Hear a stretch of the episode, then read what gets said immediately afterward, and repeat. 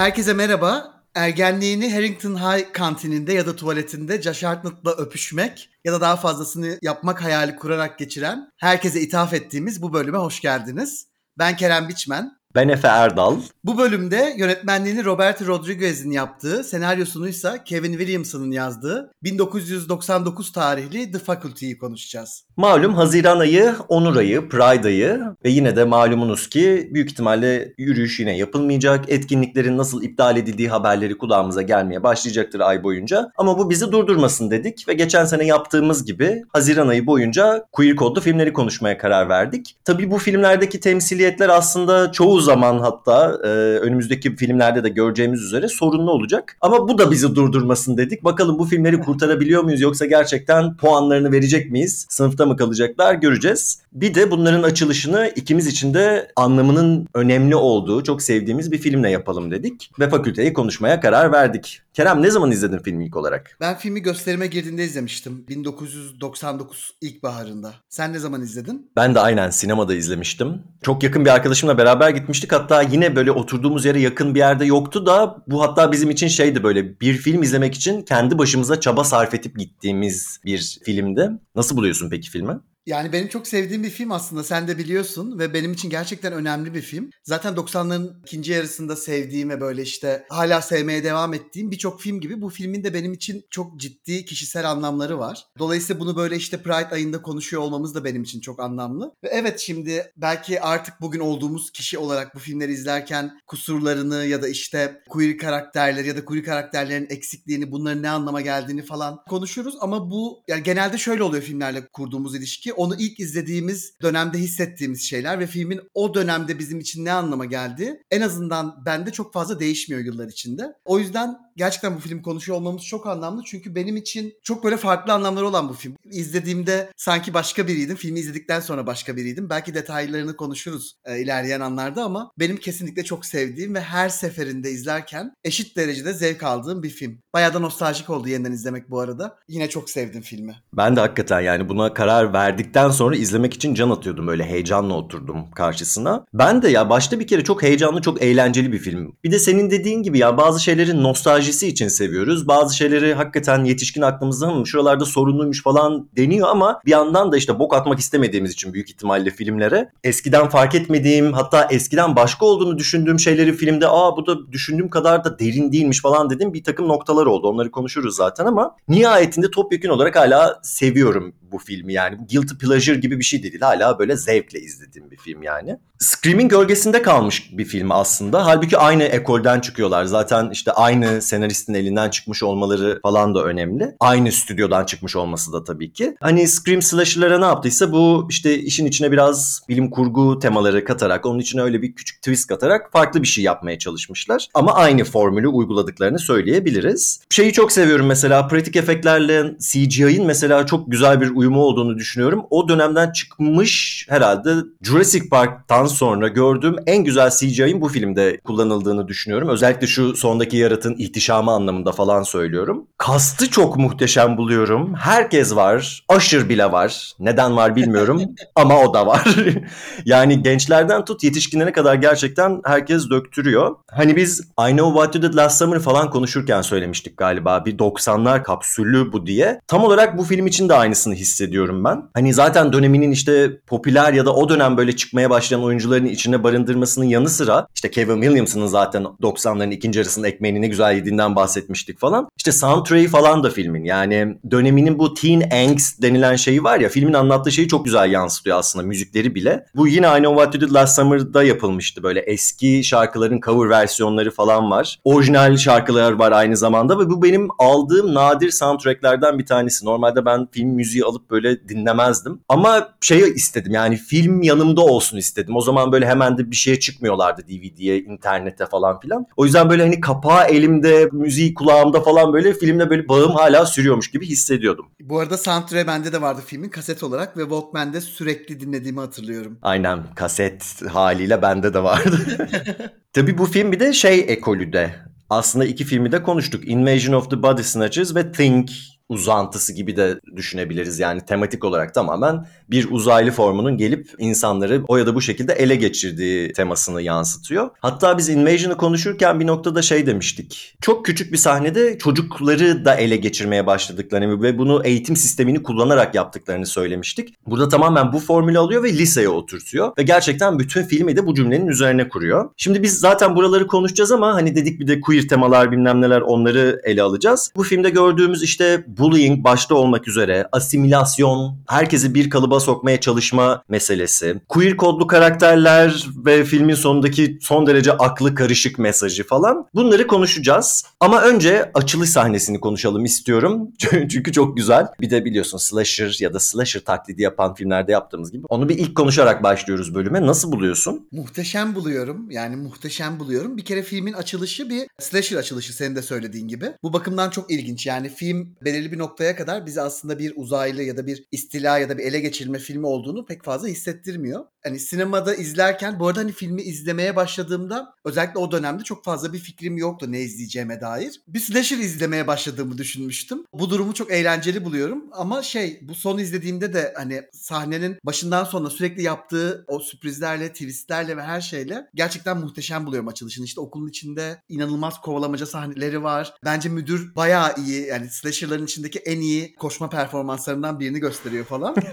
bir de özellikle o sondaki yani işte tam da kaçtığını sandığı anda tekrardan saldırıya uğraması ve orada işte Mrs. Karen yani Piper Laurie'nin karakterinin o makası sallarkenki surat ifadesini asla unutamıyorum. Her seferinde inanılmaz fazla seviyorum. O yüzden bence gerçekten muhteşem bir açılış. Bir de beklemediğimiz bir şey. Yani sonuç olarak bu insanlar iş arkadaşları. Hani evet slasher açılışı diyoruz ama slasher'larda aslında dışarıdan gelen yabancı bir katil çoğu zaman karakterlere musallat olur. Burada aslında iş arkadaşları önce normal bir konuşma yaparken bir anda olayın tamamen değiştiğini görüyoruz ve çok sürükleyici muhteşem bir açılış bence. Sen misin bize bütçe vermeyen deyip hepsi birleşmiş öldürüyorlar gibi yani. evet evet. Tabii ben açılış sahnesi dedim ama aslında belki açılış sekansı demem gerekiyordu. Hakikaten birden fazla sahneden oluşuyor o filmin ilk 9 dakikası. Her şeyden önce o kovalamacaya gelmeden önce biz Amerikan futboluyla başlıyor aslında film. Onu görüyoruz. Sadece Amerikan futbolunu görmüyoruz. Aslında orada odak noktası olan şey bağıran yani öğrencilerini aşağılayan bir koç karakteri var. Liseyi tanımlayan şeyin bu olduğunu söylüyor bize. Yani izleyeceğiniz dünyaya böyle bir giriş yapıyoruz diyor. Hemen akabinde gelen öğretmenler toplantısının da şeyi ilginç geliyor bana. Hani biz film boyunca gençler arasında bir hiyerarşi olduğunu falan görüyoruz. İşte futbolcular, pompon kızlar vesaire. Burada yetişkinler arasında da farklılıklar, anlaşmazlıklar olduğunu görüyoruz. Mesela o lisedeki o diğer sosyal hiyerarşi burada kendini okul müdürü, yönetim kurulu, velilere falan bırakmış durumda. Ve okul odaklı tek film olabilir diye düşünüyorum bu. Yani biz gerçekten sınıf sahneli birçok film gördük. Hani bunlar çok önemli sahneler de olabiliyorlar. İşte Halloween olsun, M Sokağı'nda Kabus, It Follows vesaire. Ama burada gerçekten herkes var. Yani hemşiresinden müdürüne, velilerden öğrencilere kadar. Adı zaten bir kere fakülte. Yani İngilizce anlamıyla eğitim kadrosu demek. Bir de şey tabii enteresan. Biz hani normalde yine döneminin kurallarına uygun olarak hani slasher'larda gençlerin öldürülerek başlanmasını bekliyoruz ya filmlerin. Burada mesela yetişkinler arasında yaşanıyor olması bana enteresan geliyor. Yani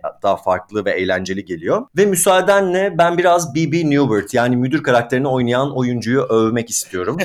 Bayılıyorum ben o kadına ve nereden itibaren bayılmaya başladım bilmiyorum. Galiba bu filmle ortaya çıktı ona olan sevgim. Daha sonrasında hatta aa Jumanji'de vardı falan dedim. İşte Frasier ve Cheers dizisinde zaten oynadığı bu soğuk Lilith karakterini falan da çok seviyordum. Ben sırf bu kadını görebileyim diye New York'tayken Adams Family müzikaline gitmiştim. Morty şeyi oynuyordu orada. Ve sonrasında da şey müzikallerde verdikleri broşürler var ya Playbill ismi. Onu imzalatmıştım çıkışta kendisine. O yüzden yani bu filmi her izlediğimde ben aslında biraz da B.B. Newbert için izliyorum. Çünkü karakteri yani bana bir müdür karakterini sevdiren bir oyuncu bu yani.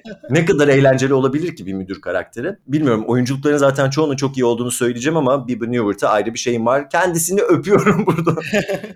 Yani bir açılış sahnesi düşün ki hani Robert Patrick, B.B. Newbert ve Piper Laurie arasında geçiyor. Bence bu bile başlı başına böyle çok büyük bir şey. Bir de şeyi söyleyeceğim. Sen açılış deyince ben direkt cinayet sahnesinden bahsetmeye başladım fark ettiysen. Hı hı. Senin de dediğin gibi aslında ona gelene kadar hani filmde iki ayrı sekans daha var. Bu da aslında işte açılıştan ne anladığımı bence bayağı gösteriyor. Aslında doğru da bir şey söyledi. Benim belki tabirim orada yanlıştı. Çünkü bu filmlerin açılışında zaten ne olduğunu böyle bir tanımlıyor ya bize. Hı hı. Ama işte bu filmin yaptığı şöyle bir şey var. Anlamıyoruz biz ne oldu olduğunu. Yani evet Robert Patrick'in oynadığı koçtan kaçıyor diye düşünüyoruz. Çünkü adamın zaten bir önceki sahnede psikopatlığa yatkın olduğunu biraz görmüş bulunduk. Ki yani bu ortaokulda, lisede falan aslında çok da tanıdık gelebilecek bir şey. Yani beden öğretmenin gerçekten agresif bir insan olması. Daha sonrasında işte o diğer öğretmene Piper Laurie'nin oynadığı karaktere dönmesi falan ve hakikaten ben de çok etkilendiğimi hatırlıyorum. O bir anda böyle bir sessizleşiyor film. O kameraya attığı bakış elinde makas falan. Oha ne oluyor ya falan demiştim. Tabii Robert Patrick de burada Terminator 2'deki karizmasının ekmeğini yiyormuş gibi geliyor bana biraz. Yani o işte koridordaki koşuşu, o suratındaki donuk ifade falan bana tamamen Terminator'daki rolünü hatırlattı. Tabii Bibi Newbert övdüm ama Piper Laurie'yi de övebiliriz bence. Biz onu Carrie'nin annesi olarak zaten konuşmuştuk. Twin Peaks'ten sevdiğimizi falan da söylemiştik ama yani şunu iddia edebilirim her ne kadar Bibi Newert'i çok seviyor olsam da Piper Laurie bu filmde olduğu her sahneyi çalıyor. Kesinlikle. Tek bir bakışıyla bir de çok bir şey de yaptığı yok gerçekten. Yani o hafif gülümser ama ziyadesiyle tekinsiz o bakışıyla bilmiyorum ya çok çok çok etkileyici.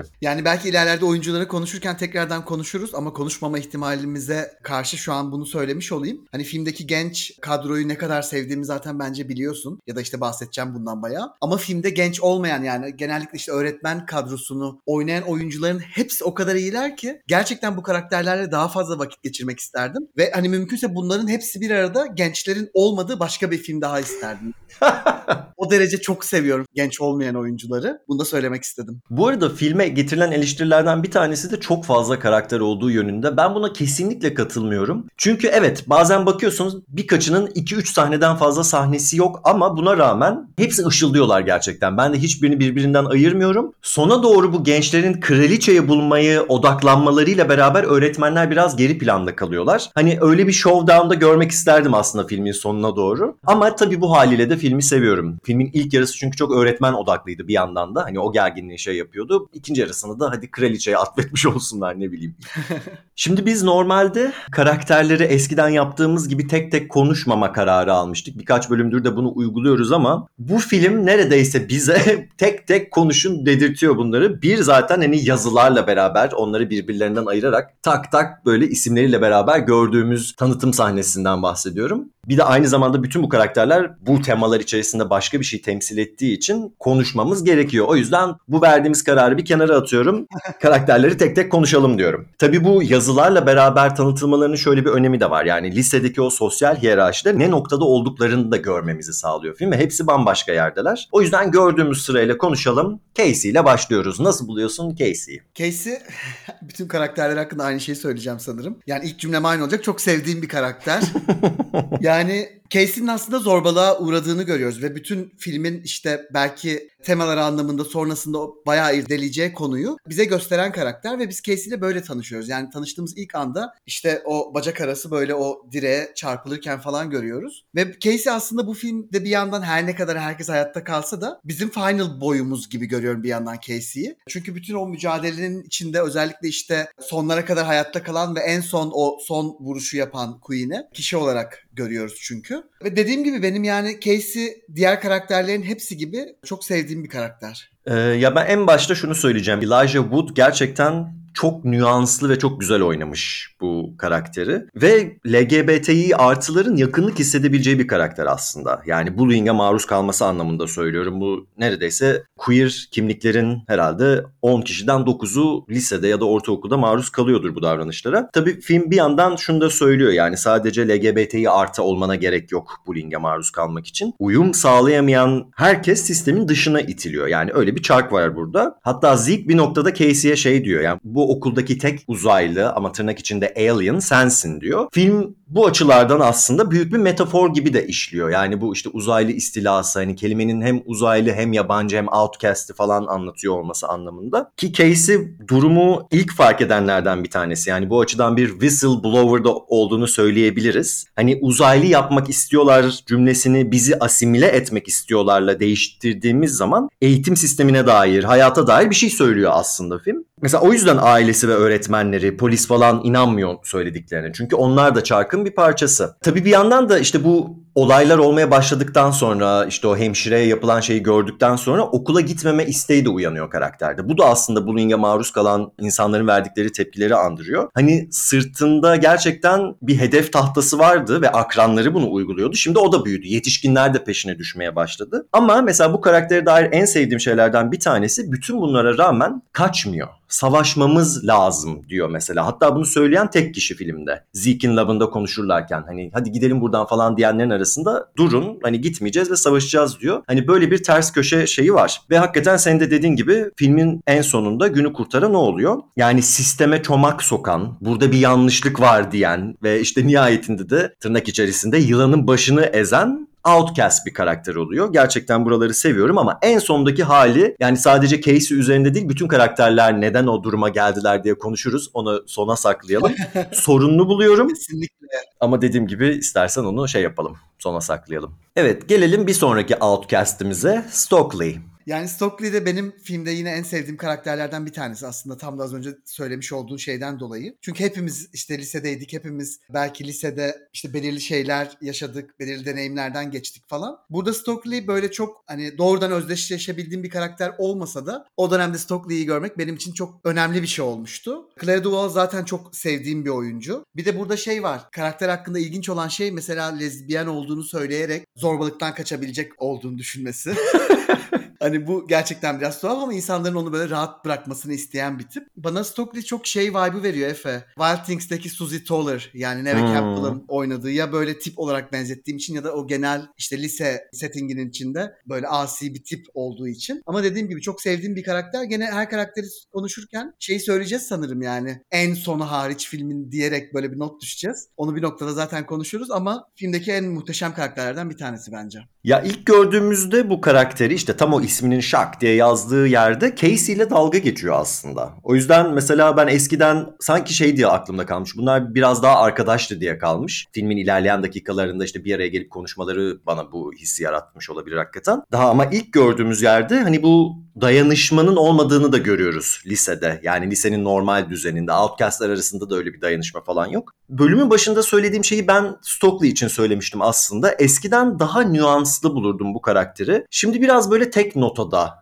gidiyormuş gibi geldi. Evet bir duygusal derinliği olduğunu hissediyoruz. Bu da oyuncunun aslında seçimiyle alakalı. Clea Duvall'ı ben de severim. Ama böyle filmin büyük bir kısmını böyle ters cevaplar veren aksi kız gibi geçiriyor. Şimdi filmdeki aslında queer kodlu diyebileceğimiz tek karakter. Ama burada işler gerçekten karışık senin de söylediğin gibi. Yani lezbiyen rolü yapmak ne zamandan beri kendini koruma yöntemi oldu? Özellikle sırtına bir hedef çizmektir yani. Şimdi duygularını göstermekten korktuğu için aslında hani erkeklerden hoşlanıyor da hani kendini nasıl ifade edeceğini bilmediği için lezbiyen taklidi yapıyor demek bana biraz şey geliyor saçma geliyor. Ama laf dalaşı da yapmayı seviyor bence bu karakter dedim ya işte tek düz olmasının sebeplerinden bir tanesi de bu yaptığı tek şey çünkü laf dalaşı. Mary Beth'le arasında mesela tuhaf bir flört olduğunu hissettim bu sefer. Eskiden aklımda kalan şeylerden biri değil ya da dikkatimi hiç çekmemiş ya da o gözle hiç bakmamışım. Hatta bence filmdeki diğer hiçbir çifte olmayan bir kimya var aralarında. Bilmiyorum sen ne düşünüyorsun? Kesinlikle aynı düşünüyorum. Onu her izleyişimde ben de fark ediyorum ve şey o noktada. O biraz da Meribet'le alakalı bence. Çünkü o zaten hani en başına itibaren bu istilayı yaparken sanki böyle çok fazla zorbalık ya da işte zor kullanarak yapma yolunda değil de hani insanları ikna ederek işte onlarla konuşarak çünkü mesela Zeke karakterini de istese en azından o öpüştükleri sahnede hızlıca ele geçirebilecekken daha böyle onu ikna ederek işte sonraki konuşmasında da zaten Casey ile bak işte hiçbir problem kalmayacak, hiçbir sorun kalmayacak, şöyle böyle falan diye konuşuyor. O yüzden ama öyle bir kimya aralarında kesinlikle var. Burada bu arada Clea Duvall'ın açık lezbiyen olduğunu da sanırım söylememiz gerekiyor. Çünkü bu bilgi de bize filmi izlerken nasıl Kevin Williamson'ın açık gay olması filmi queer kodlarken bize olanak sağlıyorsa aynı şekilde oyuncu için de bunu söyleyebiliyorum. Bu doğru bir şey olduğu için söylemiyorum. Belki bunu yapmak yanlış ama sanırım bu böyle kaçınılmaz bir şey gibi. Casey ile aralarında da aslında böyle bir şey olduğunu düşünmüyorum. Herhangi bir kötü bir şey. Çünkü Stockley aslında herkesten nefret ediyor. Yani Casey'den de herkesten nefret ettiği kadar ediyor. Çünkü mesela sonrasında Stan'in okulun dışına gidip koçu bulmak için gittiği artık o finale yakın sahnelerden birinde veda ederken Stan'le öpüştüklerinde Casey görüyor ve orada 2-3 saniyelik bir sahne var şey. Casey gülümsüyor Stockley'e. O sahnede mesela aslında gerçekten birbirlerini sevdiklerini anlayabiliyoruz. Ama bir de şunu parmak basmak istiyorum. Filmin en sonunda Mary Beth'in açıldığı kişi Stokely mesela. Ve tam bir açılma sahnesi gibi konuşuyor. Yani hani güvendiği bir arkadaşına gidip işte ben olduğum gibi yapmaktan sıkıldım sen sıkılmadın mı falan diyor. Yani bu şekilde baktığımızda yine o queer kodlar tabii ki de su yüzüne çıkıyor ama yine filmin en sonuna geldiğimizde nereye gidiyor bu su yüzüne çıkan şeyler yine batıyor derine. Ama konuşacağız konuşacağız şimdi değil o. Stokely'nin bu film için tabii şöyle bir önemi de var. Scream'de Randy neyse burada Stokely o oluyor. Çünkü işte sci-fi konusunda uzman olan hani Randy kadar göze sokulmasa da işte tek birisi ya da iki sahnede falan böyle bahsi geçen bilim kurgu referansları veren kişi de oluyor. Yani işte X-Files'dan bahsediyor. Zaten film Independence Day'den, Sigourney Weaver'dan falan da bahsediliyor. Yani janrının hem önemli oyuncuları hem de önemli filmleri. Stokely aynı zamanda işte bu Pod People denilen yani Body Snatchers meselesini hatta ondan önceki kitap olan Puppet Masters meselesine falan da parmak basıyor. Hatta Scream'in yaptığı gibi sadece sinemayla sınırlı tutmuyor bunu. İşte şimdi de dediğim gibi edebiyatı da devreye sokuyor. Ve bütün bunları aslında Stokely'nin bilmesi bana tuhaf gelmiyor. Çünkü edebiyatta da o türler biraz outcast olarak görülürler yani sci-fi ve fanteziden bahsediyorum. Hani belki artık Amerika'da çok olmayabilir çünkü kitapçılarda gerçekten çok büyük yerler ayrılıyor bu türlere ama işte bizde mesela DNR'a oraya buraya falan gittiğinde hatta eskiden işte Robinson Crusoe'ya falan da kapanmadan önce gittiğinde küçücük yerlerde böyle eğilip bakman gereken yerlerde tutarlardı o kitapları. O yüzden hani Stokely gibi de dediğim gibi outcast bir karakter bunları bildiği için kültürün kimlere ait olabileceğine dair ya da kimlerin bunlardan hoşlanabileceğine dair de bir şey söylüyor aslında.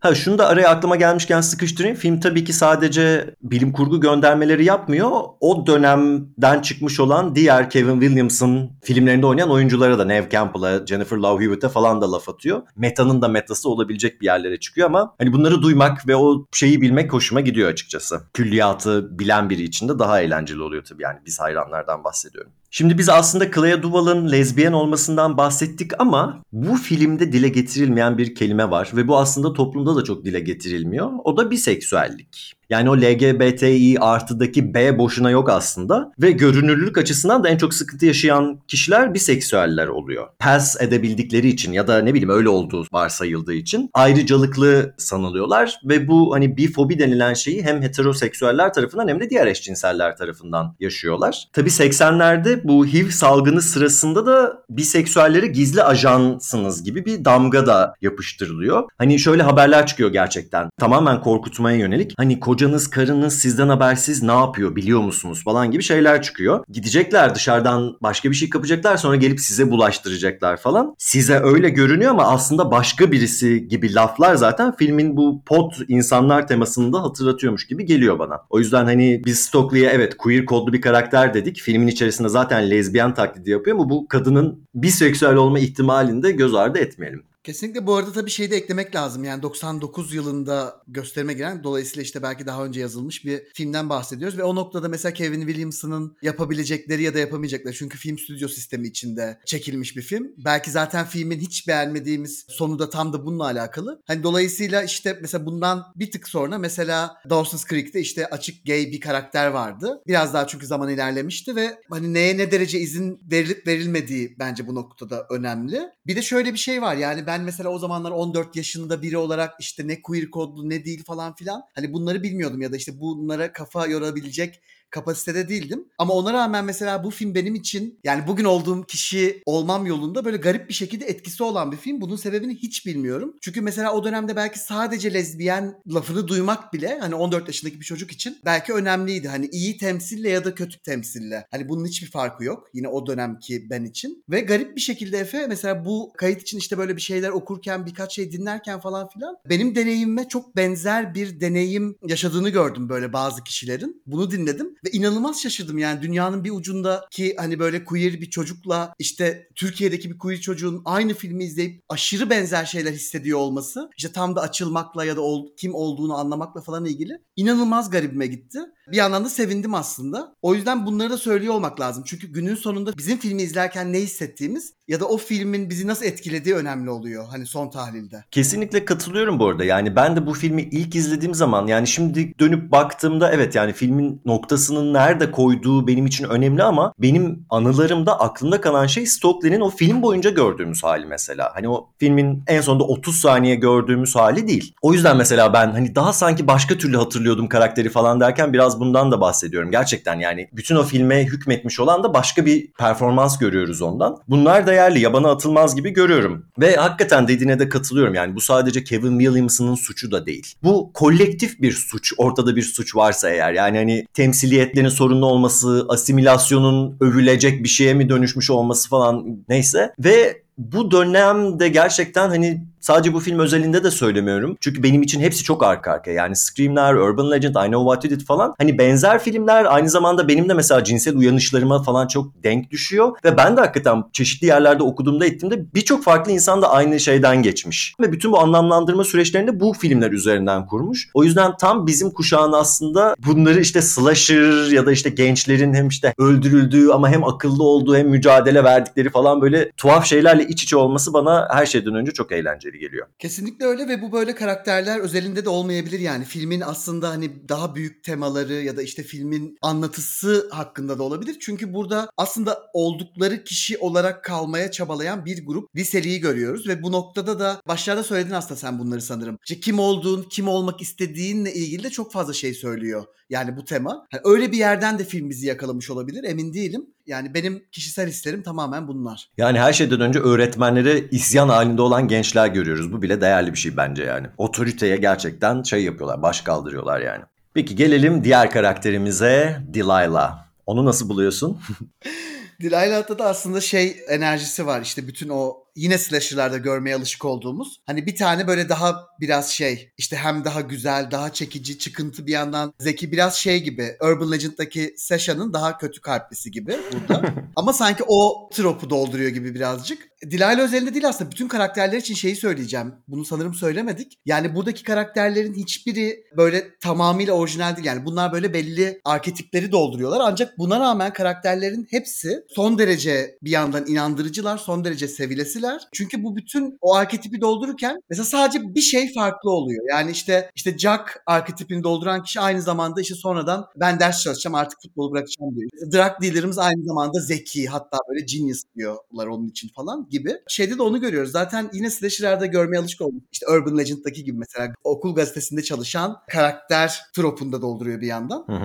Genç grubun içinden ilk ele geçirilen kişi olduğunu anlıyoruz ki orada işte sen de başlarda söylemiştin The Thing'e de selam çakıyor yapıyor diye. İşte ondaki o kanla yapılan test sahnesinin çok benzeri burada scat diye bir uyuşturucuyla yapılıyor falan. Öyle ama yani o bile mesela benim sevdiğim bir karakter çünkü kesinlikle etkileyici bir karakter. Dediklerine katılıyorum. Bir de tabii film Outcast'lerden hemen sonra popüler kızı tanıtıyor bize ve sosyal çevresine direktif verirken şöyle yapalım böyle yapalım diye bütün o havasıyla. Ve yani karakter hem homofobik hem bully yani sevilesi hiçbir yanı yok ama benim en sevdiğim karakterdi bu arada biliyor musun?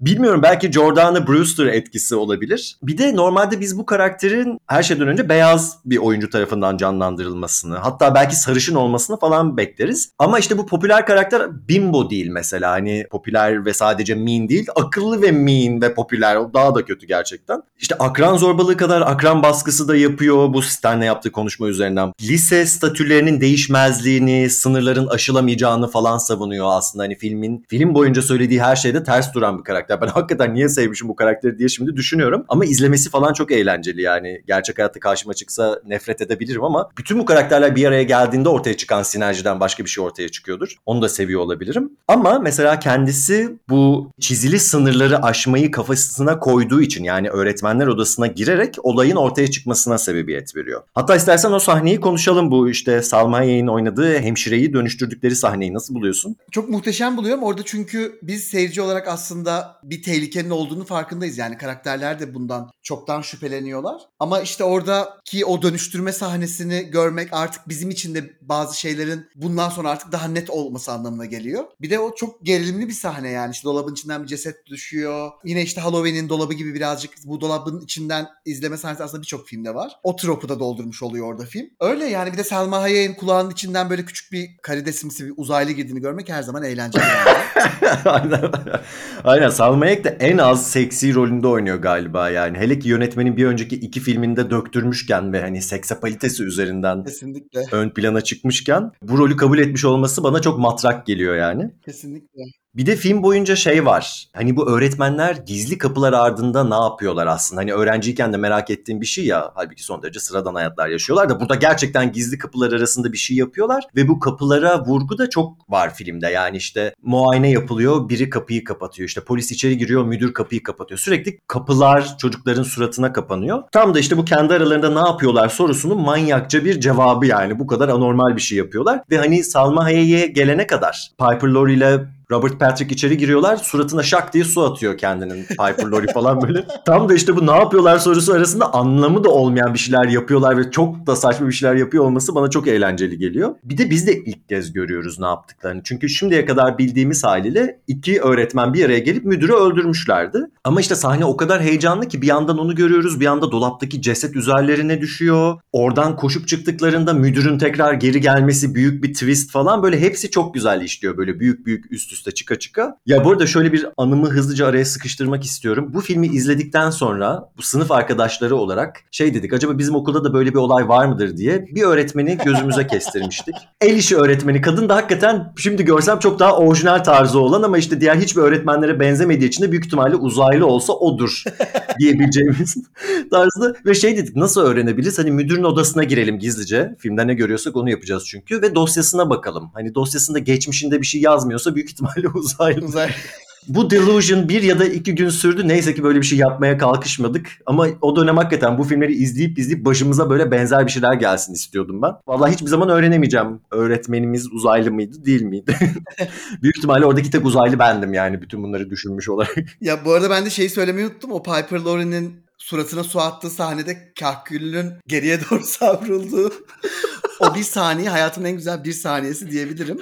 Bir de sen de biraz bahsettin ama şey var yani burada evet ne yaptıklarını biz görüyoruz. Karakterler görüyor. O yüzden film için aşırı önemli bir sahne. Ama bunun dışında hemen sonrasında gelen sahnelerle aslında bu istilanın ne kadar sinsice yapıldığı ve işte mesela gençler işte de işte öğrenciler hani aslında haklı da olsalar ve söyledikleri şey tamamen doğru da olsa hani ne derece onların işte bastırılabildiği, gerçeklerin bastırılabildiği ve bütün bu istilanın aşırı sinsice yapıldığını da biz görmüş oluyoruz ve o noktada biraz daha fazla geriliyoruz. Çünkü normalde şeydir ya filmlerde hani artık bunu karakterlerimizden bir tanesi görür ve oradan sonra başka bir mücadele ve başka bir şeye gider. Ama bütün istila filmlerinde bu var aslında. Invasion'ı konuşurken de söylemiştik. The Thing'i konuşurken de söylemiştik. Bu istilaya dair o sinsilik bence filmin gerilimine çok büyük katkıda bulunuyor. Kesinlikle öyle. Bir de tabii bunların genç olmaları yani reşit olmamaları, okuldayken öğretmenlere, evdeyken de ailelerine muhtaç olmaları bir açıdan. Yani onların kurallarının dışına çıkmamaları ve çıkabildiklerini fark ettikleri durumun aslında güzelliğini anlatıyor ya film. Ailesi geliyor Casey'nin hemen üzerine bu sahneden sonra. Polis geliyor ama hiç kimseyi ikna edemiyor. Çünkü oradaki hemşire bile aksini söyler duruma gelmiş. Sonra kadın içeri alıyor, polisi de büyük ihtimalle çeviriyor falan. Hani hem sinsice hem ne kadar hızlı hem de tam o gizli kapılar ardında gençlerin çok anlayamadığı ama yetişkin dünyasına ait de bir şey olduğunu söylüyor. Tabii mesela bu işte hemşirenin ele geçirilmesi olayına okulun en popüler ve tırnak içinde en ezik karakterinin tanıklık ediyor olması da önemli. Hepsini ilgilendiriyor aslında bu. Yani sınıf, statü, cinsel kimlik falan tanımıyor bu asimilasyon. Burayı da önemli buluyorum. Bir de tabii bir dolabın içerisinden hani closet'ın içerisinden izliyor olmaları da. Şimdi film çok net bir şekilde bir şey söylemiyor. O yüzden çok formülize edilebilir bir tarafı da yok. Ama bütün bu queer kodla bakacaksak anlamlı bir yerde duruyormuş gibi geliyor bana.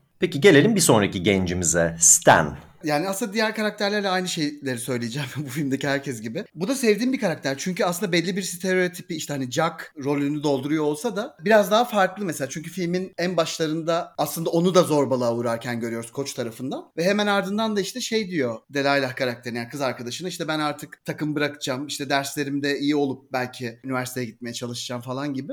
Seksi de buluyorum bu karakteri ayrıca. Hatta bu son izleyişimde Stan benim için mesela Zeke'in yerini aldı. Neden oldu bilmiyorum. Hani eskiden Zeke bir numaramdı.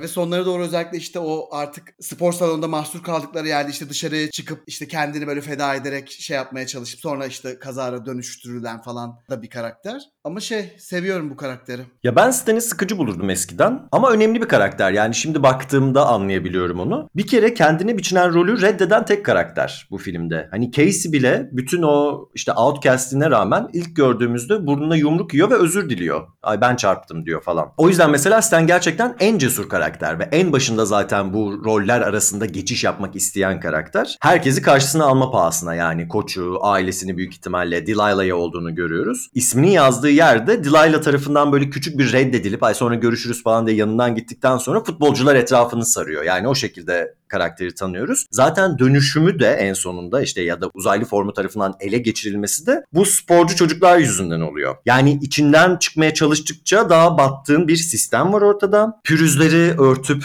bazı şeyleri lütufmuş gibi sunan bir sistem var. Ve bu sistemin adının ne olduğu da çok belli aslında. Heteronormativite dediğimiz şey tam olarak bu. Ve filmde de Amerikan futboluyla ilişkilendirilmesi bana anlamlı geliyor. Bir kere futbol sahnesi zaten daha filmin ilk başında futbolun ne kadar önemli olduğu söylenmişti öğretmenler toplantısında. Bu sahne hem istilanın yayılmasını kolaylaştırıyor hem de istilanın bir nevi kutlanması gibi de. Havai fişekler patlıyor o sırada diğer futbolcular dönüşüyor. Büyük ihtimalle bizim kasabanın çoğu dönüşmüş durumda falan. Senin o da bahsettiğin o Stan'in dönüştüğü sahne ve diğer çocukların onun dönüştüğünü anladıkları sahne de gerçekten hani tam bir hayal kırıklığıydı karakterler için ve ben de ilk izlediğim zaman o sahneye kendimi çok kaptırmıştım. Hani değişti mi değişmedi mi? Aa tam bak başka bir şey yapacaktı gitmiş ama orada onlara yem olmuş falan. Birini daha kaptırdık hissi geçiyor yani. Karakterler gibi ben de çok hissettiğimi hatırlıyorum onu. Peki Zeke'i nasıl buluyorsun? Eski favorin. Yani Zeke o zamanlar filmde böyle beni en çok etkileyen karakterdi. Aslında bir yandan da iğrenç bir karakter şu an bugünden bakınca. hani şey dedim yani ben bunu mu gerçekten böyle havalı bulmuşum falan. Tabii ki hala seviyorum. Ama Zeke şu anlamda önemli benim için. Başlarda söylemiştim. Filme girdiğim anda ve çıktığım anda başka kişilerdim sanki diye. Yani filme işte ben olarak girdim ve filmden çıktığımda mesela Zeke'le yatmak isteyen bir ben vardı ve bu benim için inanılmaz bir uyanış ve inanılmaz bir farkına varmaydı Efe. O yüzden benim için önemli bir karakter ve şey burada her ne kadar işte o son vuruşu Casey yapsa da hani karakterlerimizi toplu olarak bu beladan kurtaran kişi aslında Zeke bir noktada. Çünkü onun kapasitesinden faydalanarak böyle birçok şeyin farkına varıyorlar. Yaratığın o uyuşturucudan nasıl etkilendiğini, işte bu şekilde ölebileceğini falan filan gibi. Kesinlikle sevdiğim bir karakter ama dediğim gibi günümüzden bakınca birazcık tabii daha şey gelebiliyor insana. Ve mesela saç kesimini konuşacağız sanırım. O zamanlar bana inanılmaz havalı ve güzel geliyordu saç kesimi. Şu an baktığımda nasıl ya kafasına ne yapmış falan dedim. Ama işte 23 yıl öncesinden bahsediyoruz. O yüzden bence gayet normal. Sen ne düşünüyorsun? Valla o saç kesimini herhalde Josh Hartnett dışında başka hiç kimse taşıyamazdı diye düşünüyorum. bir de tam o sıralarda işte Halloween HDO'da falan da oynuyordu. Yine eş zamanlı çekilmiş galiba filmler ya da hemen arka arkaya. Orada da çok benzer bir saçı var falan. İşte bu 90'ların The Bad Boy imgesi özellikle 90'ların ikinci yarısının kimdi desem ben hakikaten bu çocuğu gösteririm. Bu rolleriyle gösteririm hatta. Ama işte o da göründüğü gibi değilmiş. Hani tam bir bad boy değilmiş meselesi var burada da. Yani film zaten bunu anlatıyor. Yani Casey çelimsiz bir çocuk ama cesur bir çocuk çıkıyor. Delilah hani dışı güzel ama içi kötü. Stockley sert ama narin duygusal bir insanmış. Stan normalde aptal olabilecek hani Jock olduğu için aptal olabileceğini düşündüğümüz bir karakter ama işte akıllı olmaya çalışıyor. İşte Zack de bu bad boyluğunun altında zeki, düşünceli vesaire falan biri oluyor. Hatta bunu derslerde de görüyoruz. El kaldırıp söz almasından. Evde bir de laboratuvarı olmasında falan da görüyoruz gerçekten. Yani sadece zeki değil aynı zamanda genius falan da galiba bu çocuk. Bir de Famke Janssen'ın karakteriyle Miss Burke'le saçma sapan bir ilişkisi var. Anlamadım gerçekten. Yani başta zaten kadını net bir şekilde taciz ediyor o ayrı. Ama sonra roller değişiyor bu istiladan sonra. Hatta bu Miss Burke'ün şey lafı. Kıçını öyle bir tekmelerim ki mezuniyete kadar parmaklarımı yalamak zorunda kalırsın ve emmek zorunda kalırsın öyle bir şey söylüyor. Çok ikonik yani beynime kazınmıştı gerçekten. Vay ben bunu kullanırım ya arada falan demiştim. Kullandım mı hatırlamıyorum. Ve hakikaten de uyuşturucunun günü kurtardığı ve tam da bir gençlik filmi ya bu normalde uyuşturucu karşıtı propaganda yapılması lazım. Ama artık 80'lerde değiliz. 90'lar biraz daha böyle isyanın farklı türlü ortaya çıktığı bir zaman. Ve test sahnesi falan da zaten buraları çok şey yapıyor. Yani çok yükseltiyor. Biraz onu konuşalım istersen. Bu Thing'de de aslında bahsetmiştik. O sahneyi nasıl buluyorsun? Ya, o sahneyi güzel buluyorum. Yine tam da The Thing'deki gibi aslında tansiyonun çok yüksek olduğu bir sahne. Biz de merak ediyoruz kimin dönüşüp kimin dönüşmediğini falan. Ve orada aslında sonrasında fark edeceğimiz sahnede bir şey oluyormuş. Yani bizim görmediğimiz bir şey. İşte Mary karakterinin aslında Queen oluşu ve o sahnede de parmağını böyle bir şekilde uzatarak böyle bir tentacle'a benzeterek işte şeyi açtığını falan görüyoruz. Ki mesela bu izlediğime dikkat ettim öyle bir şey görüyor muyuz diye. Göremedim ama sonrasında görebiliyoruz onu. Sadece flashback sahnesinde görebiliyoruz. Kesinlikle eğlenceli bir sahne. O twist'i ama güzel saklamışlar hakikaten. Çünkü eş zamanlı olarak Delilah da yaptığı için ve o sırada bütün dikkat hani kamera anlamında da Delilah'ya kaydığı için aslında güzel sakladıklarını düşünüyorum. Ben ama bu sahnede mesela Delilah çıkınca üzülmüştüm ilk izlediğimde. Çünkü dediğim gibi en sevdiğim karakterdi ve bu grup dinamiğinin içerisinden hızlıca çıkıp gidiyor ve sonra finale doğru bir iki sahne dışında da bir daha görmüyoruz. Hani daha fazla görmek isterdim. Bir de mesela işte Delilah'ın ele geçirilmiş olduğu ortaya çıktıktan sonra söylediği laflar aslında bu tür içerisinde işte bu invasion filmlerinde çok sarf edilen replikleri söylüyor aslında. Hani nereye gideceksiniz, nereye kaçacaksınız, herkes bizim gibi, size benzeyen çok az kişi kaldı, teslim olun falan gibi laflar. Gerçekten bu Body Snatchers filmlerinde özellikle yani mutlaka böyle bir sahne oluyor. Bir de Zeke'in Miss Burke'le araba sahnesini de çok saçma sapan buluyorum gerçekten. Yani filmin ciddi anlamda kayışının kopardığı sahnenin o olduğunu düşünüyorum. Hani neredeyse Çılgın Marslılar filmi vardı ya Tim Burton'ın. Biraz onu hatırlatıyor bana işte o kafasının kopması, yine böyle hafif tentacle'lar üzerinden ilerlemesi, o sırada yukarıya ters bir şekilde bakıyor olması falan çok enteresan ya. Onu nasıl buluyorsun? Çok eğlenceli buluyorum ve şey burada biraz Roberto Rodriguez etkisi bence aslında tüm bunlar. Çünkü mesela Kevin Williamson'ın aslında evet diğer hani yazdığı şeyler slasher'lardı ve bilim kurgu değillerdi. Ama buna rağmen mesela özellikle Scream'de Wes Craven gibi bir yönetmenle çalıştığı için kendini daha ciddiye alan ve bir noktada böyle daha oturaklı filmler ortaya çıkıyordu. Ama burada işte Kevin Williamson'ın gençliği ya da sahneleri yazma biçimiyle Roberto Rodriguez'in bunları sahneleri çekiyor olması böyle bir şey yaratmış bence. Filme tuhaf bir doku katmış. Bunu seviyorum ama mesela bu bence filmin eğlenceli kılan şeylerden. Kaldı ki mesela az önce karakterlerden bahsettik. İşte Miss Elizabeth ve Zeke ikiliğinde. Böyle bir ikilikte bizim herhangi bir filmde normalde ya Zeke'in tarafını ya Elizabeth'in tarafını tutmamız gerekirken hani Zeke'le o ilk karşılaşmalarında işte ne kadar şey yapıyorsak başka taraftaysak sonrasında tam da senin hissettiğin gibi yani Elizabeth'in gelip Zeke'e haddini bildirir sahnede de eşit derecede keyif aldım. Burada şeyi anlıyoruz. Bu karakterler birbiriyle çatışan karakterler olsa bile biz bunların hepsini seviyoruz. Hepsi sevilesi. Bunun sebebi de tam da bahsettiğin sahnedeki gibi aslında filmin böyle hiç elini korkak alıştırmayıp çok yani neredeyse kempe kayabilecek öğeler içerip bir yandan kendini ciddiye almaması olarak görüyorum. Yani film kendini ne kadar ciddiye almıyorsa biz bir noktada filmden o kadar eğlenmeye başlıyoruz diye düşünüyorum. Hı hı. Ya ben ilk izlediğimde o sahneyi bir tık şey olduğumu hatırlıyorum. Böyle sanki filmin o zamana kadar inşa ettiği bir takım kuralları fazla yıkıyormuş gibi geliyor. Çünkü hani ne gibi güçler ediniyorlar çok belirsiz bu noktada bu uzaylı istilası sonucunda insanlar. Hani kafası kopup arkada böyle kafasını arayan bir figür olsa olsa bir komedi filminden çıkmıştır gibi düşündüğüm için biraz ilk izlediğimde tuhaf gelmişti ama o zaman ben de küçüktüm ve hayatı biraz fazla mı ciddiye alıyordum ne? Şimdi bana hem eğlenceli geliyor hem de bu hani tanımsızlık, bu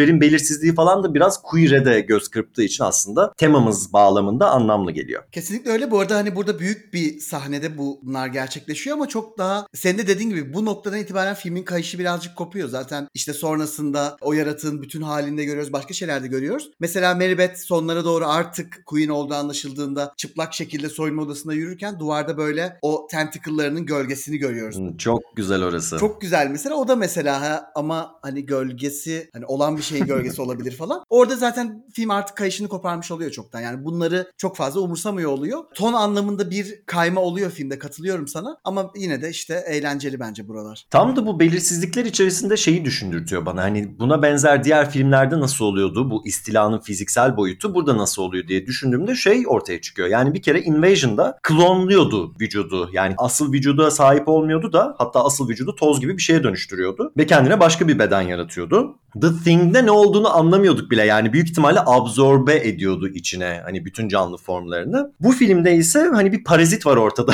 Karides gibi dediğimiz. Kulağa kaçıyor. Asıl bedeni hani başka bir şeyin içine asimile etmiyor da onu yönlendirdiği için de hani kulaktan çıkabilir anlamına da geliyor. Yani geri dönüş ihtimali de var. Ama bu kulağa kaçması madem queer çerçeveden bakıyoruz bana şunu da hatırlatıyor. Yani hele de tersine çevirirsek. Homofobik bir gözlükten bakarsak yani. LGBTİ artı kulaklığının özendirilmesi, yaygınlaşması, hani ne kadar maruz kalırsan ona dönüşürsün falan gibi laflar dönüyor ya etrafta. O yüzden aslında bu yürüyüşler engellenmeye çalışıyor. O yüzden bu etkinlikler yasaklanıyor falan. Tam da bu yasakların sebebi bu aslında. Yani özendirilecek ve kulaktan kulağa yayılacak ve sen de öyle olacaksın. Şimdi eşcinsellik özendirme yoluyla bulaşıyor mu bilmem. Buna dair teorilerim biraz başka. Buranın boyutunda aşar ama homofobinin ya da transfobinin bu şekilde yayıldığı kesin. Yani kulaktan kulağa, işte bilinçsiz öğretmenlerle, ebeveynlerle, futbol tezahüratlarıyla falan filan. O yüzden bu filmdeki Invasion'ın mesela öğretmenlerden başlıyor olması bana anlamlı geliyor. Yani film bu ikisi arasında net bir zaten analoji kuruyormuş gibi bir şey de söylemiyorum ama kulağa giren şeyin ne olduğu çok önemli. Yani hani insanın neye maruz kaldığı ve sonra neye dönüştüğün bu filmde de gördüğümüz anlamıyla da tam bir asimilasyon mekanizması olarak kullanılıyor. O zaman gelelim son gencimize. Aslında kronolojik olarak Zeke'den önce geliyor ama insanları aradan çıkaralım dedim. Meribet'i en sona bırakalım. Belli ki onun temsil ettiği şeyler bir tık daha fazla. Nasıl buluyorsun onu? Meribet yani tam adıyla Meribet Louise Hutchinson. Kendini herkese tanıttığı isimle. Onda şey buluyorum. Senin de dediğin gibi o böyle dışarıdan hani okula sonradan gelen masum ve saf kız olarak aslında filme başlıyor. Ve işte koca bir yaratığa dönüşerek bitiriyor filmi. Sadece mesela o karakterin işte Zeke'le olan yakınlaşmasını falan hiçbir şekilde inandırıcı bulamıyorum yani. Bu izlediğimde de çok inandırıcı bulmadım. Böyle tuhaf bir kimya var aralarında ama aslında yok da gibi. Sadece bunu söyleyebilirim. Yani diğer bütün karakterlerin birbiriyle olan kimyalarının daha iyi olduğunu düşünüyorum bu iki karakterdense. Sen geçen film konuşurken şey demiştin ya zorlama bir kimya var aralarında. Hı hı. Yani başroldekiler için tam benzer bir şey olduğunu düşünüyorum burada da. Ama o kimyanın da çok da üzerine gitmiyorlar aslında değil mi? Yani bir iki sahnede var. Evet bir öpüşüyorlar ediyorlar falan. Ama ben zaten başta fikrimi söyledim. Stokely ile Meribet arasında daha büyük bir kimya olduğunu düşünüyorum. Bu okulda yeni kişi olmanın da bir outsider durumu yarattığı üzerinden hani o şeyi dolduruyor aslında. O kotayı dolduruyor. Ama işte en masumundan en masum gibi yapandan korkacaksın. Bir de bu filmin en sonundaki dönüşümü de şey gibi. O dönemlerde yine meşhurdu bu. Species diye bir film serisi vardı hatırlar mısın? Evet evet severdim hatta. Hatta tam da 98'de yani bu filmin çıktığı yıl bize 99'da gelmiş olsa da bir şeyi de çıktı. Devam filmi çıkmıştı. İkincisi beraber yani eş zamanlı çıktılar. Hani o dönem moda olan bir şeydi. Kadınların özellikle sarışın kadınların canavar çıkması. Ama şey çok enteresan. Bunu sen de aslında biraz bahsettin. Hani birçok kişiyi aslında o sırada ele geçirebilecekken geçirmiyor. Arkadaşlık ediyor onlarla. yani burası bana biraz eğlenceli geliyor. Niye buna vakit harcasın ki kraliçe? Yani bir yerde saklansın hiç okula bile. Yani ben bir de bir kraliçe olmuşum niye liseye gideyim? Derse falan gireceğim düşünsene. İşte o dünyanın outcastlerini, farklı tiplerini lisede gözlemliyor olması anlamlı ve matrak bir şey bence. Bir yandan da güneyli yani Atlantalı bir rol seçmesi de önemli geliyor bana. Şimdi öncelikle Atlanta Georgia eyaletinin başkenti. Film Ohio'da geçiyor. Haritada birbirinin zıttı gibi duruyorlar. Yani biri kuzeyde biri güneyde e, hani birbirinin aynası da gibiler biraz. Tabii güney tarafında Meribet'in olması şu açıdan da önemli. Nihayetinde Georgia köleliği savunan, uygulayan eyaletlerden bir tanesiydi. Meribet'in kurmaya çalıştığı düzen de kendinin kraliçe olduğu bir düzen de buna benziyor açıkçası. Bir de şeyi de bilmiyoruz. Mesela karakterlerimizden iki tanesinin Zeke ve Casey'nin evini görüyoruz. Hani diğerleri de işte lise öğrencileri ve bir evleri var büyük ihtimalle ama Meribeth mesela şey değil. Şimdi dışarıdan gelen bir öğrenci olduğu için normalde okuldaydı ve ele geçirildi ve biz sonrasında onun hikayesini izliyoruz gibi değil de hani kendisi bizzat o Queen'in ve uzaylının o yaratığın ya da işte parazitin böyle ta kendisi olarak geliyor. Dolayısıyla bu kişi mesela okulda mı uyuyor? Hani normal bir hayatı da var mı? Onları merak ediyorum izlerken. Yani çünkü şey değil bu. Dolayısıyla işte Atlantalıyım falan dediği yerlerde tamamen böyle karakter içinde fictional bir şey olabilir gibime geliyor. E, Bir bakımdan da aslında hani filmi izlerken içlerinden biri Queen olacaktıysa hani belki onun bizim bu arkadaş grubundan çıkacağını tahmin etmezdik. Ama illaki bu gençlerin içindeyse o zıtlığı yaratabilmek için hani işte en masum olanının aslında yaratık olması birazcık beklenilir bir şey yani. Beklenir ama sen bekliyor muydun mesela? Nasıl buldun o twist'i? Beklemiyordum yok şaşırmıştım bayağı şaşırmıştım. 14 yaşındaydım Efe o zaman nasıl bekleyeyim hani bu düşünsene. Vallahi lanet olsun biz o zamanlar birbirimize kim önce gittiyse diğerine filmin spoilerlarını çok net bir şekilde açıklamaktan kendini alıkoymuyordu. Ben bilerek gittim. Aa, yok ben bilmiyordum ve bayağı şaşırmıştım. Yine de filmin güzel sakladığını düşünüyorum gerçekten ya. Ara ara tabii şeyler de yapıyor. İşte bugün ben de kendimi çok alien hissediyorum okulda falan diyor Stockley ile konuşurken ama hiç o şekilde düşünmediğimiz için ona da da yakıştırmadığımız için bizi gafil avlamış olabilir. Spor salonunda müdürü öldürdükleri sahnede de mesela ellerindeki son savaş aracı olan o kalan uyuşturucuların hepsini birden döküyor bir anda. Orada da aslında anlayabileceğimiz noktalardan bir tanesi aslında onun Queen olduğunu. Kesinlikle öyle. Şimdi biz aslında yine döneminden çıkmış olan filmlerde şuna da aşinayız. Özellikle Scream ve Urban Legend'dan içlerinden birinin katil olması. Şu zaten başlı başına anlamsız. Hani bu istilanın bir kraliçesi varsa niye öğrenci olarak gelsin diyoruz ya. Çocuklar da zaten şey düşünüyorlar. Hani olsa olsa hiyerarşide yukarıda olan hani müdürdür bunu yapan diye düşünüyorlar. Ki biz başta aslında müdürün öldürüldüğünü gördüğümüz için bu arayışın anlamsız olduğunu biliyoruz seyirci olarak. Ki benim burada film içerisinde en üzüldüğüm şeylerden bir tanesi müdürü boşuna öldürdüler. Ve o kadın büyük ihtimalle geri de gelmeyecek. Hani bazılarının içinden çıktı ve normale döndüler ama eriyip gitti pudraya döndü kadın yani gözümüzün önünde. Tabii bir yandan da şöyle bir şey var. Yani bu tarz istila filmlerinin ama sadece filmlerinin değil yani dizilerde de olduğunu görüyoruz. İşte Invasion'ı konuşurken mesela Angel dizisinde de olduğunu söylemiştim. Şöyle bir konsept de var altında. Sundukları dünya, bu istila altındaki dünya cazip gelebilir. Çünkü savaşlar bitiyor, çatışmalar bitiyor falan ama bu anlatıların şöyle bir ortak teması da var. Yani zaten bunun altı çiziliyor. Seçim yapma hakkı çok vurgulanır burada. Yani çatışmanın da insanın tabiatına dair bir şey olduğu vurgulanır. Bütün o huzur denilen şeyin altında sen seçim hakkını elinden alırsan ve köleleştirirsen bu huzur değil de ister istemez bir ne bileyim diktatörlük altında yaşamak gibi sesini çıkaramadığın ve hizadan da çıkamadığın bir şey gibi olur gibi geliyor bana. Film boyunca kavga eden bir tane genç çift var ya mesela lisede gördüğümüz. Onların ele geçirildiklerini artık kavga etmemeye başladıklarında anlıyoruz. Hakikaten bu insanlığa ve birbirimizle kurduğumuz ilişkilere dair bir şey söylüyor. Ve bütün bunları aslında şöyle de özetleyebiliriz. Tam da queer temalarımızın dilini kullanarak tercih mi yönelim mi tabirlerini kullanarak diyeceğim. Şimdi insan şiddete ve kötülüğe yönelim olan bir varlık olabilir. Ama bunun çözümü iyi olmayı ya da ne bileyim işte barıştan yana olmayı falan tercih etmektir. Ve tekrar tekrar tercih etmek zorunda kalacağımız. Yani her bir kötü durumla karşılaştığımızda ki bu kötü durumu bize yaratan da yine insanın kendisidir. Öyle olmamayı yani o yönelime kapılmamayı aslında tercih etmek anlamında önemli. Tepeden indirerek ya da bu filmde olduğu gibi hizaya sokarak falan olmayacağını da söylüyor. Yani dünya üzerinde geleceği umulan barışın. Gelir mi gelmez mi hiç umudum yok benim o şeye dair ama. Şimdi başından beri ertelediğimiz şeyi araya sokuşturabiliriz. Filmin sonu hiç böyle bir şey söylemiyor. Sen gel film boyunca farklılıklarıyla bir araya gel, uzaylıları alt et, sonra o farklılıkları tamamen çöpe at ve asimile ol. What the fuck diyesi geliyor ya insanın. Nasıl buluyorsun sonuna da artık konuşabiliriz. Yani filmin sonunu gerçekten Casey'nin o yaratığın gözüne uyuşturucu dolu kalemi geçirdiği sahne olarak görüyorum. Ve sonradan gördüğümüz hiçbir şeyi görmemek istiyorum. Çünkü tam da dediğin gibi filmin aslında bütün anlatısını üzerine kurduğu değerleri anlatmaya çalıştığı şeyi bir anda yıkıyor gibi. Yani bunların hepsi tam da bu kadar düz, bu kadar mutlu, bildiğimiz düzenin içinde insanlar haline getireceksin. O zaman biz bu etmeyelim. Yani kendi kendinin hani o son iki dakikasıyla altını oyduğunu düşünüyorum filmin. Orada büyük ihtimalle bir stüdyo müdahalesi ya da işte bir mutlu son takıntısı falan gibi bir şey yaşandığını düşünüyorum Efe. Çünkü mesela o şeylerin falan da bir nevi sanki sonradan eklendiğini düşünüyorum. O Zeke'in evinin önünde e, uyuşturucu testinden sonra dışarıya çıkıp artık tek çarelerin okula geri dönüp bunu Queen'i bulup yok etmek olduğunu konuştukları sahnede şey diyorlar. Stockley Casey falan konuşurken hani büyük ihtimalle Queen'i öldürünce hepsi ölecek. Aa peki ele geçirilenler ne olacak? Yok onlar geri hayata dönecek. Onlar hayatta kalacak falan diyor Stockley. Ki bu da uydurma bir şey yani. Hani böyle bir şey normalde yok ve oraya çok sonradan eklenmiş gibi duruyor o sahne. Dolayısıyla şey sanki bu filmin sonuna bir şekilde bir müdahale edilmiş ve böyle bir delice bir mutlu son tasarlanmış gibi. Olabilir aslında. Belki biraz fazla karanlık olmaktan kurtarmış olabilir bu son. Nihayetinde hani slasher olmasa da bir gençlik filmi de bu yani teen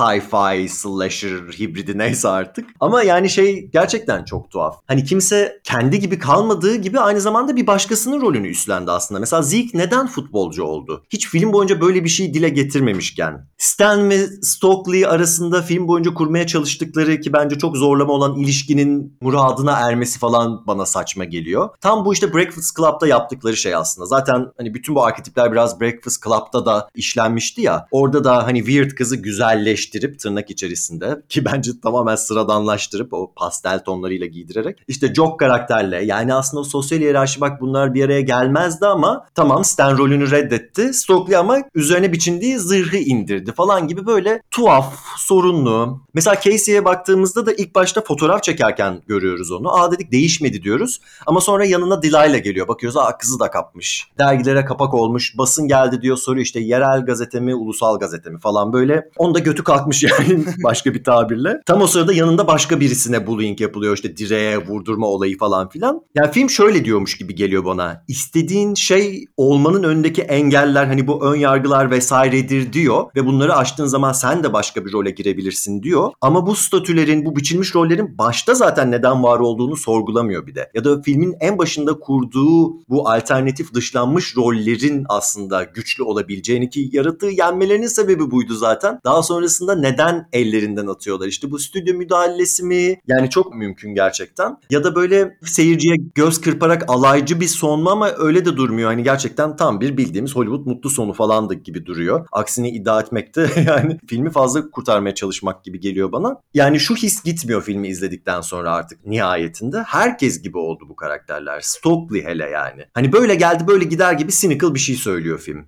Kesinlikle ve kurtulmuş gibi olmuyorlar yani tam da bu noktada zaten bu yaratığın amacı da aslında onları ele geçirip günün sonunda tek tipleştirmekken e bu hale geliyorlarsa o zaman keşke kurtulmasalardı diyorsun. ve 14 yaşındayken bile sevmemiştim filmin sonunu biliyor musun Efe yani çok garip. Hani bunu bugünkü aklımda söylemiyorum. O zaman bile nasıl ya işte aa böyle mi oldu şimdi falan demiştim. Yo anlıyorum valla bana da aynı his geçmişti. Bir de bir yandan hadi kıyasladığımız işlerin sonuna bak. Invasion'ın sonuna bak. Thing'in sonuna bak. Tamam o kadar karanlık olmak zorunda değil ama aynı zamanda ne bileyim işte uyuşturucunun günü kurtardığı bir filmden bahsediyoruz. 90'ların ikinci yarısı diyoruz. Hani bir tık daha anarşist olabilirdi. Buffy çok güzel yapıyor bu arada. Yani 3. sezonun sonunda bütün öğrencileri örgütleyerek liseyi havaya uçuruyorlar mesela. Mesajı da çok güzel o sistemi nasıl alt edebileceğini hani seçilmiş bir iki kişinin değil de ki Buffy dizisi içerisinde seçilmiş bir kişi var ama diğer insanların da aslında ona desteğinin çok vurgulandığı bir dizi. Orada gerçekten bütün öğrencileri örgütleyerek yeniyorlardı kötüyü. Bunu böyle çok korkak bir son olarak buluyorum. Robert Rodriguez'e hiç yakıştıramıyorum. Kevin Williamson'a hiç yakıştırmıyorum. Yani Lubunya bir yazar olduğu için de. Kesinlikle. Tabii de şöyle bir şey var. Bu da enteresan. Film istila sırasında gençleri asimile ederken ve bunu kostümle de çok yaparken mesela işte Stan dönüştüğü sırada hemen üzerine o üniformayı giymiş oluyor. Amerikan futbolu üniforması. Ki üniforma denilen şey de hani bir grup insanın arasındaki bütün farklılıkları teke indirmek olduğu için aslında asimilasyonun tam bir kostüm karşılığı gibi bir şey. Herhangi bir üniforma yani futbol üniforması ya da ne bileyim işe giderken giydiğin üniforma her neyse. Ama mesela Delilah'da göze batmamak için herkes gibi giyiniyor. İşte gözlük takıyor daha böyle iddiasız renkler. Halbuki filmin başında kırmızıyla falan görüyorduk. Neyse yani öğrencileri bunu yaparken yetişkinleri seksileştiriyor. Bu çok enteresan. Bir glow up yaşıyor öğretmenler. Ee, yani bu Piper Lauren'in karakteri de öyle ama her şeyden önce işte Famke Johnson'ın karakteri de öyle. Müdür de keza yani hani şey gibi ideal bir emeklilik planı sunuyormuş gibi bir yandan bu uzaylı istilası. Ee, içlerinden potansiyelleri çıkıyor işte bu hani Miss Burke işte biraz daha seksi oluyor ve Zeke'e karşılık verebiliyor falan. Ve normalde bu vampir anlatısında olan bir şey aslında. Hani vampir insanın içinde bastırdığı kişiyi ortaya çıkarır. Hani bu istila aslında herkesi asimile etmek üzereydi ama gençleri asimile ederken yetişkinleri de daha böyle belki de gençleri biçilmiş rolleri üzerlerine aldıkları gibi bir şey söyleyebiliriz. Çünkü Zeke nasıl taciz ediyorduysa öğretmenini sonra kadın dönüp ona aynı şeyi yapabiliyor falan. Buraları biraz hani tutarsız ama eğlenceli buluyorum. Evet yani hani yaratığın yetişkinlere ve gençlere etkisi tamamen farklı oluyor. Ben de tutarsız olduğunu düşünüyorum ama bunu günün sonunda eğlenceli buluyorum. Bu arada sen tam olarak aynısını söylemiştin sanırım bu cümlenin. Ee, tekrarladığım için teşekkür ederim kendime. Şey yani benim hep sevdiğim, hep de seveceğim bir film olarak kalacak bence Fakülte. Bunu hiçbir şey değiştiremeyecek gibime geliyor. Bu da aslında böyle benim için başlı başına mutlu bir duygu. Hakikaten öyle yani bir de döneminde de bu konulara ne kadar yaklaşıldığını hani ne kadar cesur olabilecekken nasıl hani cesur taklidi yapıp sonra korkak bir karar verdiklerini falan görmek anlamında da önemli. Ben eminim bu film şimdi yapılıyor olsa karakterler açık bir şekilde lezbiyen olurlardı, gay olurlardı. Eminim bir trans karakter artık eklenirdi bu olaya. Hani bir de dışarıdan görünen şeyin başka olması, sana atanan şeyin başka olması ama içinde başka yaşıyor olman tam da bu aslında istila ve herkesin asimile ve tek bir şeye indirgeniyor olma hikayelerinde de çok anlamlı olurdu diye düşünüyorum. Ama bu da demek değildir ki bütün bu temaları alalım, bir şablon olarak ona oturtalım. Yani bu iyi bir film çıkacağı anlamına da gelmiyor. Çünkü mesela Black Christmas yani Slasher'a yakın olduğu için de örnek verebilirim. Son remake'i açık bir şekilde feminist bir mesaj vermeye çalışırken tamamen kötü bir film olarak karşımıza çıkmıştı. Gibi gibi yani hani bunun bir remake'i yapılsa ya da bu filme benzer bir film yapılsa eminim artık biraz daha temsiliyetler anlamında düzgün olurdu. Ama umarım aynı zamanda güzel de film olur diye düşünüyorum böyle bir şey yaparlarsa. Çünkü her zaman doğru temsiliyet keyifli ve güzel bir film olacağı anlamına gelmiyor. Evet bizim bu filme dair söyleyeceklerimiz bu kadar. Fakülteyi bu kadar kurtarabildik. Sonu haricinde çok da sınıfta kalmış gibi durmuyor aslında. Nihayetinde yetişkinlere ve otoriteye meydan okumak ve karşı çıkmak anlamında zamanında bize vermiş. Şimdi yetersiz olabilir ama ne yapalım 98'den seçtiğimiz bir filmdi bu. Bakalım bir sonraki filmlerde kimler sınıfta kalacak kimler geçecek göreceğiz. Dinlediğiniz için teşekkür ederiz. Bir sonraki bölümde görüşmek üzere.